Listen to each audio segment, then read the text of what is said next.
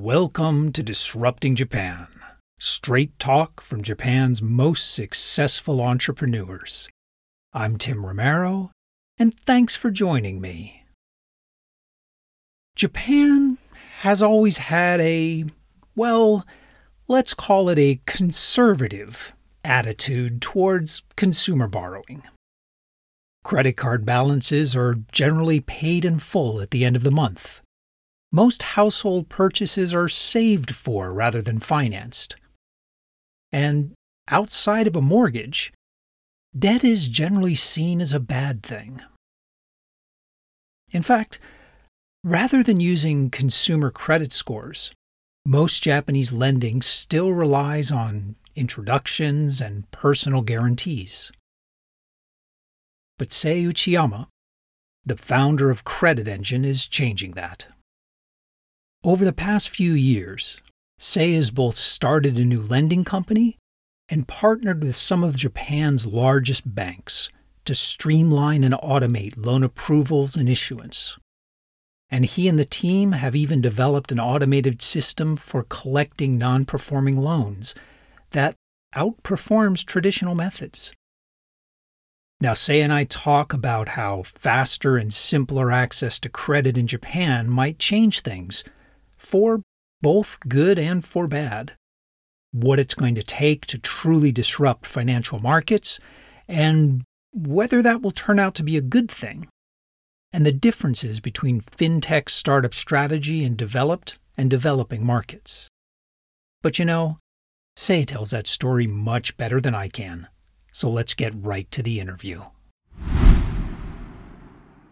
So we're sitting here with Sei Uchiyama, the founder and C E O of Credit Engine, who's providing turnkey lending solutions to financial institutions. So thanks for sitting down with us.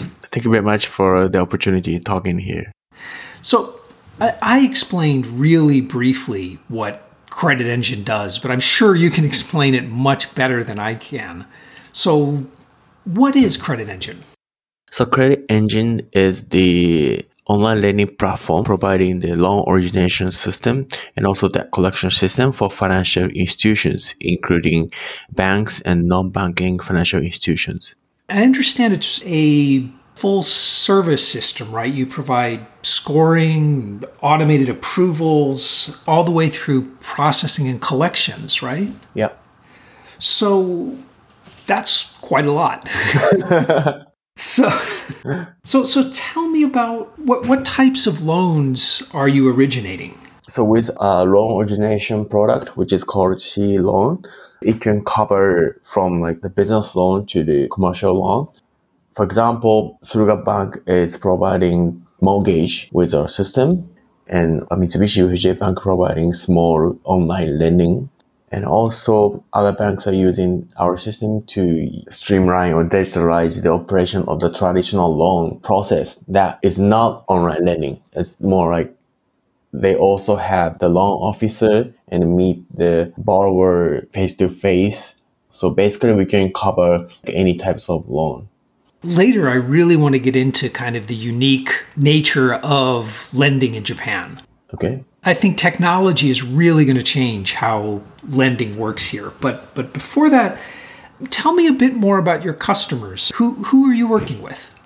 So our customers are from mega banks to the independent uh, lending company like uh, Mitsubishi U F J Bank, Mizuho Bank, and for other local banks are like a Fukuoka Bank, Shizuoka Bank, and also we are working with LINE Credit and also Famipay, which is the lending company of the Family Mart group. So any types of financial institutions. And, and is the primary advantage they see in Credit Engine that it streamlines existing processes, or does it allow them to, is it like expanding the market for them so they can make loans in smaller amounts since they can get the approvals quicker? Actually, there are two ways that financial institutions use our system. One is for the operation system for their new services, such as like online lending service for small businesses. New Japanese financial banks used to have that kind of service like ten or twenty years ago, but after the uh, Lehman shock and other financial crisis, they have stopped those kind of services. But after the technology develops, uh, they are seeking now new opportunities in that area. So since like five years ago, some banks are getting to online lending market for small businesses. So when they're thinking about entering a new market, they need a kind of new technology. Why why did it take the banks so long to, to move online? Because if you look at the rest of the financial industry, I mean, insurance went online in in the early two thousands. Um, so so why did it take banks so long to move lending online? They're already partly online. They have kind of interface for the end users to apply, you know, type in their names and then address or some basic information and apply. But the, after that, they are using, you know, Excel and other traditional ways to operate them inside a company. What now going on is more like a digitalization of the entire process of the lending, not only the application, but also end-to-end, from application to the, the contract and also repayment. And that's what is happening, and that's where we are providing our system. Now, I, I want to get back to that and dig in in detail, because I think that is going to have huge effects on the Japanese economy as a whole. But before we do that, I want to talk a little bit about you. Me, okay. You've been involved in innovative finance for quite some time now, right? You you were involved in a an N P O that ran a rescue microfinance fund at one point, right? Yeah, so maybe I better start uh, talking about my career. So I started my career at Shinsei Bank, and after that, I spent one year in Sendai after the earthquake, and I was helping small businesses to raise funds to rebuild their businesses where their business is gone by tsunami. How did that work? Was that a was that a government fund? Was that a private N G O? I was working for N P O, but basically helping the small businesses to applying for the governmental subsidiary or the a loan for local banks. It was nothing like technology, but it was very good experience for me to learn about how the borrowers are feeling about the application process, because the, the one who can get money is the one who can write the letters very good, right? It's not how passionate they're doing the business. It's more like a, how elaborate your business and how, how good are you presenting. So I see kind of that kind of pain they have, yeah. Were these like small loans? Was it a few million yen at a time? What were the, the sizes? So it depends on the banks, but it's starting from like one million yen and as big as could be like one hundred million. Okay, so anywhere from eight thousand dollars to eight hundred thousand dollars. I know, yeah. After the microfinance, you, you were at Money Forward? Yeah, actually after the microfinance, I I went to my M B A at U C L A. There I switched my career from finance to more like a tech side. And then I decided to join Money Forward, which was in like two thousand fourteen when they have just started their online accounting service. I was in the sales division and also the business development.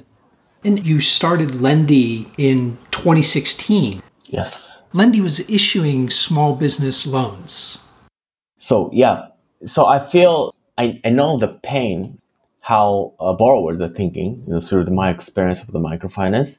And also I knew the pain of the bankers. And then I spent two years in the States running business, and I see some like kind of online lending type of service or like a Cabbage on On Deck. And I was thinking like that kind of business could happen in Japan. So when you started Lendy, that was really targeted at S M Bs, right? It was small loan amounts, short-term loans. Yes, it's targeting basically small businesses, sales less than one trillion Japanese yen, which is like eighty million U S dollars, and providing a small loan up to like five million yen. Um, we are using the online data, including online accounting system or uh, e-commerce cart system like uh, your sales of the Amazon or Rakuten, and also the credit card transaction, so that we can get the direct data from the system, which cannot be manipulated. Usually, like uh, small businesses tend to, you know, manipulate the balance sheet or financial statement. But uh, using those original data with us more credibility or security of our credit model. Looking back to, to twenty sixteen, a lot of small businesses were still very cash-based. Uh, if you went to restaurants or barbershops, or there, there weren't a lot of online transactions. Yes, I think it was a time even the PayPay was not uh, out right. yet, I think. yeah, yeah. But uh, I think the, the trend was going on that way, and uh, I thought it's better to start earlier to have some kind of market presence. And now you're still running Lendy, but you've expanded into Credit Engine, which lets you white label these these learnings. So why why the pivot? So after started Lendy, lots of banks, including like local banks, mega banks, asked that they are interested in using that system to provide their own online lending solution. We thought that that would be a very good opportunity for us. Do you ever get concerns from your customers, from your banks, that you're competing with them, that you're you're competing for the same borrowers? Sometimes, yes. Uh, but the, happy or not, but the, we're not that big at the time, so compared to the banks, so not that big. They don't view you as competition. Not yet, anyway. Actually, in Japanese market, it's it's kind of hard to raise fund for uh, the balance sheet business. Uh, looking at the U S market, a lot of like family office or uh, investors are providing money for lending business to make their loans, but the banks doesn't really want to give money for the lenders. Actually, that, that's one of the reasons I pivoted from the lending service to the white label. That's interesting because it's a it's a business that they certainly understand inside and out. Yeah, that could be because of the, the competing, maybe. And also, back in like ten or twenty years after the lending uh, regulations changed, a lot of individual lending company went into bankruptcy. So after that, they have kind of internal regulation, not giving money to lending services. I see, I see. I want to get back to the comments you made about being early to the market, integrating with point-of-sale systems, with credit card data. And that has become Credit Engine's data hub, right? Yeah, because we started Lendy and using those online data. We also wanted to provide that kind of data for the banks, which use our white label system. That's why we created Sei Data Hub, which accumulates the data from the online accounting system or other uh, online system which small businesses use, and with the consent of the user, provide the data for the banks. So this is pretty close to real-time data in terms of the company's transactions and things. Yes. So that, I imagine, is going to be really, really important in Japan. So let, let's talk a bit about kind of the unique nature of, of Japanese lending. Consumer loans, small business loans in Japan are really different than they are in the United States. So, for example, in Japan, there's no FICO scores. Mm. Everyone relies very heavily on, on personal guarantors, personal guarantees, mm. a, a lot of manual processes. How is that limited lending in Japan? It usually said that Japan is overbanked, and there are not many people who is unbanked or underbanked. There are lots of consumer lending services and also a lot of small business lending, but it's face-to-face, but guaranteed by the government. What is it? What does it mean to be overbanked? I, I'm not... Providing a lot of banking service, actually. So it's always... So more more banking services than people need? Basically, uh, compared to other countries, I think so, yeah. All right. So there's not many opportunities in Japan that new lending company like uh, On Deck or Cabbage types of service. But it would seem to me with Credit Engine's ability to provide objective automated credit scoring, it would seem to me that'd be something that the Japanese banking industry would be incredibly interested in because they don't have that now. So banks basically thinks that it's inevitable to digitalize the process. And what they can do is basically to ask software integrator to make something from scratch or using the platform like us who has the basic features already. Using our service will shorten the process of the development and also reduce the costs. And at the same time, they heavily value our experience in lending service. We are not only the system provider, we also using our own system to make loans. That means that we have more knowledge of the operation that makes us competitive in this market. Do the Japanese megabanks, do they see a future where most loan issuance, the credit scoring is is not human beings looking over spreadsheets, but based on automated credit scoring and automated risk evaluation? Uh, I don't think all loan transactions will be automated, because if it's a very large loan of the commercial building, automation doesn't really help you to streamline the process. Right, but I mean... no, no, exactly. But I mean, for, for most... consumer loans or yeah, small yeah. business loans, if we're talking ten thousand dollars to one hundred thousand dollars type of a range. Yeah, so for those kind of loans will be automated. I think they all mega banks are thinking that way. So they're slowly starting to automate the process from the smaller size, and they want to make the coverage bigger. They want the loan officers not working for the documents, but they want them working for like more like additional services like consulting or other type of fees they can earn. Right, something that adds value, that, yeah. that generates revenue. Yeah, that makes sense. You know, the other side of, of the loan, debt collection, is something that's also very heavily regulated here in Japan.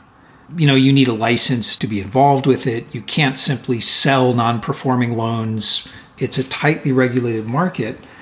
And I read that some of Lendy's activities has been buying non-performing loans and automating the collection process. Yeah, so uh, we have C Collection, which is the automation of the debt collection process. We provide a system for the financial institutions, but we also use C Collection by ourselves. So we have debt collection company, which is called the Lendy Servicing. And also we have C Asset, which is the company for purchasing non-performing loans. So we purchase some non-performing loans from consumer lending companies and using our system to collect those non-performing loans. That is very important for us to not only generating revenue, but also testing our systems and to improve the system itself. What does automated debt collection look like? What What is the process? Okay. It used to be there are lots of operators and making phone calls, and then when reach to the borrower, they make a schedule the repayment, negotiate the terms. And what we do is providing the out, uh, communication out call, phone call to set up the repayment schedule, which doesn't require an operator. So are you contacting lenders on, on email or S N S? What we do is automated the process of the debt, debt collection, which includes the auto phone call and sending email and S M S. And also we provide the customer page for every borrower so they can set their repayment schedule online. So it doesn't require operators. Oh, okay. Someone with outstanding debt would get an email or an automated call or an S N S link, and they could go to the site and set up their own repayment schedule. Yes. And has that been successful? Yes, I think it's very successful. So we've been using the system. About a half of the customer is actually checking their outstanding loans. It's a very good number. The reach is very good. We can reach the, about a half. If you make a phone call, I think it's only about like a five percent of the customer pick up the phone. But if you're using the multiple ways, including automated calls and the customer page, half of the customers actually check. So they might not have the money to repay right now, but it is very important to remind them so that they don't forget about repaying. But once they get money from a bonus or some other salary, if they know that there is an outstanding loan they haven't paid, they can repay. So it's very successful so far, I think. So I read that you did some pilot projects in the Philippines and, and Thailand on this. Can you can you talk about how that worked overseas? Yeah, from two thousand twenty-one, we started marketing our product in Southeast Asia. And so far, we found some partnership in Philippines and Thailand.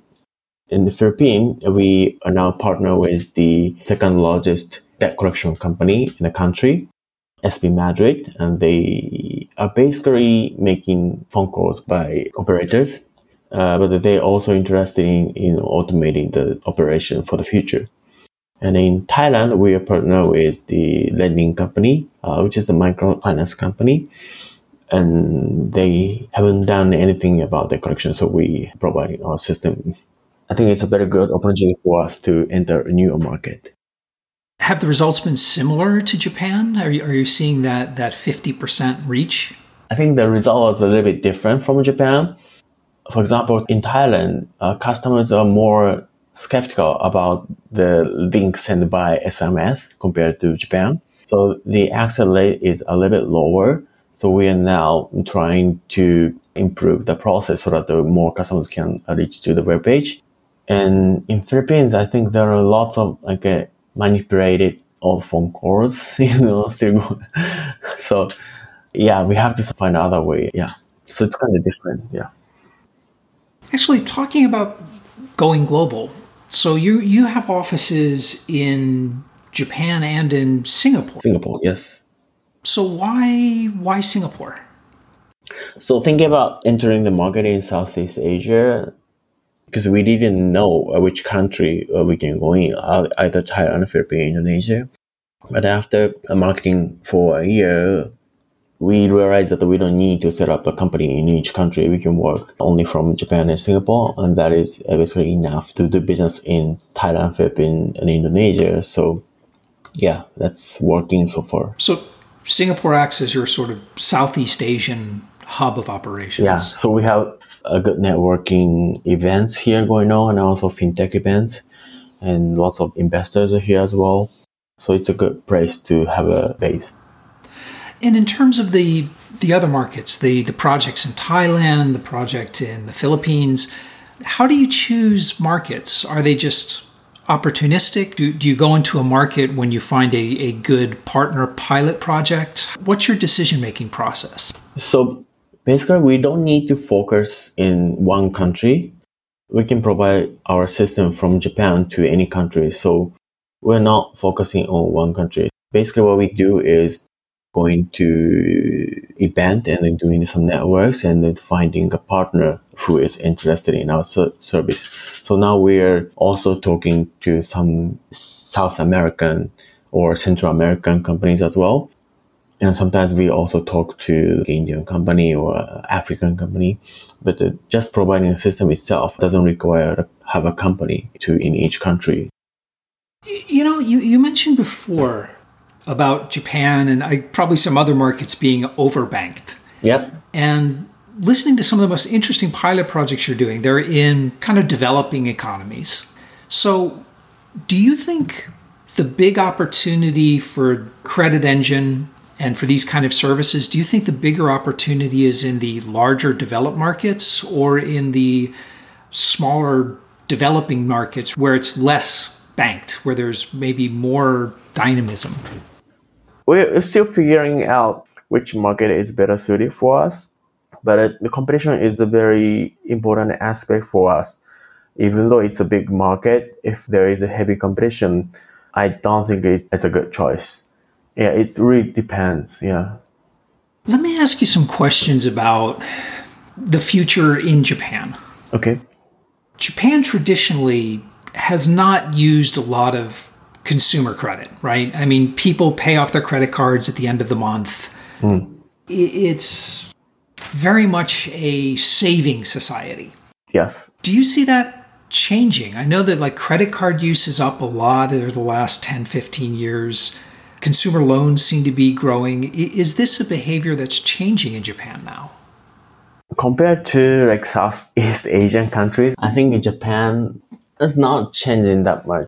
Of course, the consumer lending market is increasing, but it won't be like other countries, I think. But still a very big market. Yeah, for me, also, after I started my company, I'm kind of running out of my personal money and then sometimes needed to use that kind of service. So, yeah, there, there's enough needs. So it's it's developing, but you don't see it getting to the way it is in the United States or in Southeast Asia. I don't think Japanese will have that kind of behavior like in the States or in Southeast Asia, but it's still changing a little bit. All right. So if we're looking at all this new technology and changes in the law, specifically Japan, but I think it applies everywhere, we've got better access, almost real-time access to revenue information, to expense information. We've got companies like Credit Engine that's providing credit scoring to approvals, to debt collection on an automated basis. We have changes in the laws that allow peer-to-peer financing of loans. So if we can use peer-to-peer financing to gather the capital, if we can use these automated systems to process, score, evaluate, issue, and collect on the loans, what is the real value add the banks in the future would be offering on the ten thousand dollars to one hundred thousand dollars loans? Is this a business they might lose in the long run? I don't think so, because the competitiveness in the lending market is based on the cost of you raise money, right? Banks can raise money much, much lower cost than other independent lending companies. It's almost zero, right? So that means that they can offer a better interest rate compared to independent lending company. So after the technology is available for everyone, it's the competition with the price. That means the banks can easily win. But before that, the banks can not use those kind of technology. I think there is a chance for the independent lending companies or other companies to get in that market. But uh, if bank realize and they can provide a service, I think bank can win. Okay, so I had it exactly backwards. It's not the little companies that are going to push the the banks out of the small lending. It's going to be the banks leveling up their technology and pushing the small lenders out of the lending business. Yeah, at the beginning of the market, it goes like you saying. But after like ten years, I think it's going the other way because the, the cost of the raising fund. That makes a lot of sense. Hey, listen, Sei, before I let you go, I want to ask you what I call my magic wand question. And that is, if I gave you a magic wand, and I told you that you could change one thing about Japan, anything at all, the education system, the way people think about risk, anything at all to make it better for startups and innovation in Japan, what would you change? so, so, for example, you went to U C L A, yeah, and something there changed your mind about entrepreneurship, about... So so not necessarily what specifically was it for you, but, but what change could you make in Japan that would have more people changing their minds and say, I want to be an entrepreneur, I want to do something like this on my own? I think it's a liquidity of the labor force. Employees are very strong, you know, under the law. So uh, the companies cannot really cut people, even though those employees are not doing well or the companies are not doing well. So that means like uh, lots of Japanese people try to stick with the same company. So if there is a liquidity of the labor force, I think people will be more kind of willing to take risks and trying to find a new job for their uh, new opportunity, uh, not thinking about this, trying to stay in the same place. And that makes uh, more entrepreneurs uh, coming in or more business uh, trying to recover and more new business. You know, that's a really good point. I mean, usually when people talk about employee rights and how hard it is to fire employees in Japan, they're talking about it from the, the company perspective. But I think you make an interesting point that it also would benefit the individuals on an individual yeah. level. It would force people to think more seriously about what function am I doing? What what am I good at? Where am I adding value? Uh, it, it does kind of lead people to change the way they think. Yeah, people, especially in the big company now, first thinking about how they're going to stick with the same company. Maybe not not everyone, but there's a lot of people. Uh, but if they can think about their value in the market, I think that will give better opportunity for people and for the companies as well. Well, listen, Sei, I want to thank you so much for, for taking the time to sit down with me today. I really appreciate it. Thank you very much. It was nice talking to you. And we're back. You know, it's hard to overstate the potential impact of a product like Credit Engine's credit scoring system in Japan. While it is true that there has been a strong cultural aversion to borrowing and to debt in general, this social convention has also been reinforced by things like the friction involved in getting the loan, uh, the complex personal guarantor process, and strong legal restrictions on interest rates and on debt collection.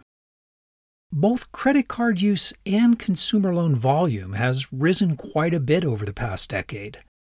But how much of this is cultural and how much is driven by economic necessity is up for debate. And you know, perhaps it won't really matter in the long run anyway. With automated credit scoring and the streamlining of the whole process, we're likely to see an acceleration of this trend and a lot more borrowing going on in Japan. Whether that's a good thing or not, I will leave for the economists and the sociologists to debate. But one of Sei's ideas that I found extremely interesting was the underlying reason for his pivot to white labeling, that he thinks the big banks will be the winners in this market in the long run. And this brings up something that, that we founders and investors tend to forget. Technology and innovation gives us an edge. It gives us a running head start, but the rest of the world is not standing still. They're watching what we do and adopting the best of it whenever they can. And in many cases, their economies of scale can overtake our innovative head start. But good startup founders don't worry too much about this. By the time the enterprise has figured out how to adopt our innovations, we've developed a whole new set of even better innovations. If you want to talk more about fintech and the coming changes to Japan's financial system, Sei and I would love to hear from you. So come by disruptingjapan.com slash show 208 and let's talk about it. And hey, if you enjoy Disrupting Japan, share a link online or, you know, just tell people about it. Disrupting Japan is free forever, and letting people know about it is the absolute best way you can support the podcast. But most of all, thanks for listening. And thank you for letting people interested in Japanese startups know about the show. I'm Tim Romero, and thanks for listening to Disrupting Japan.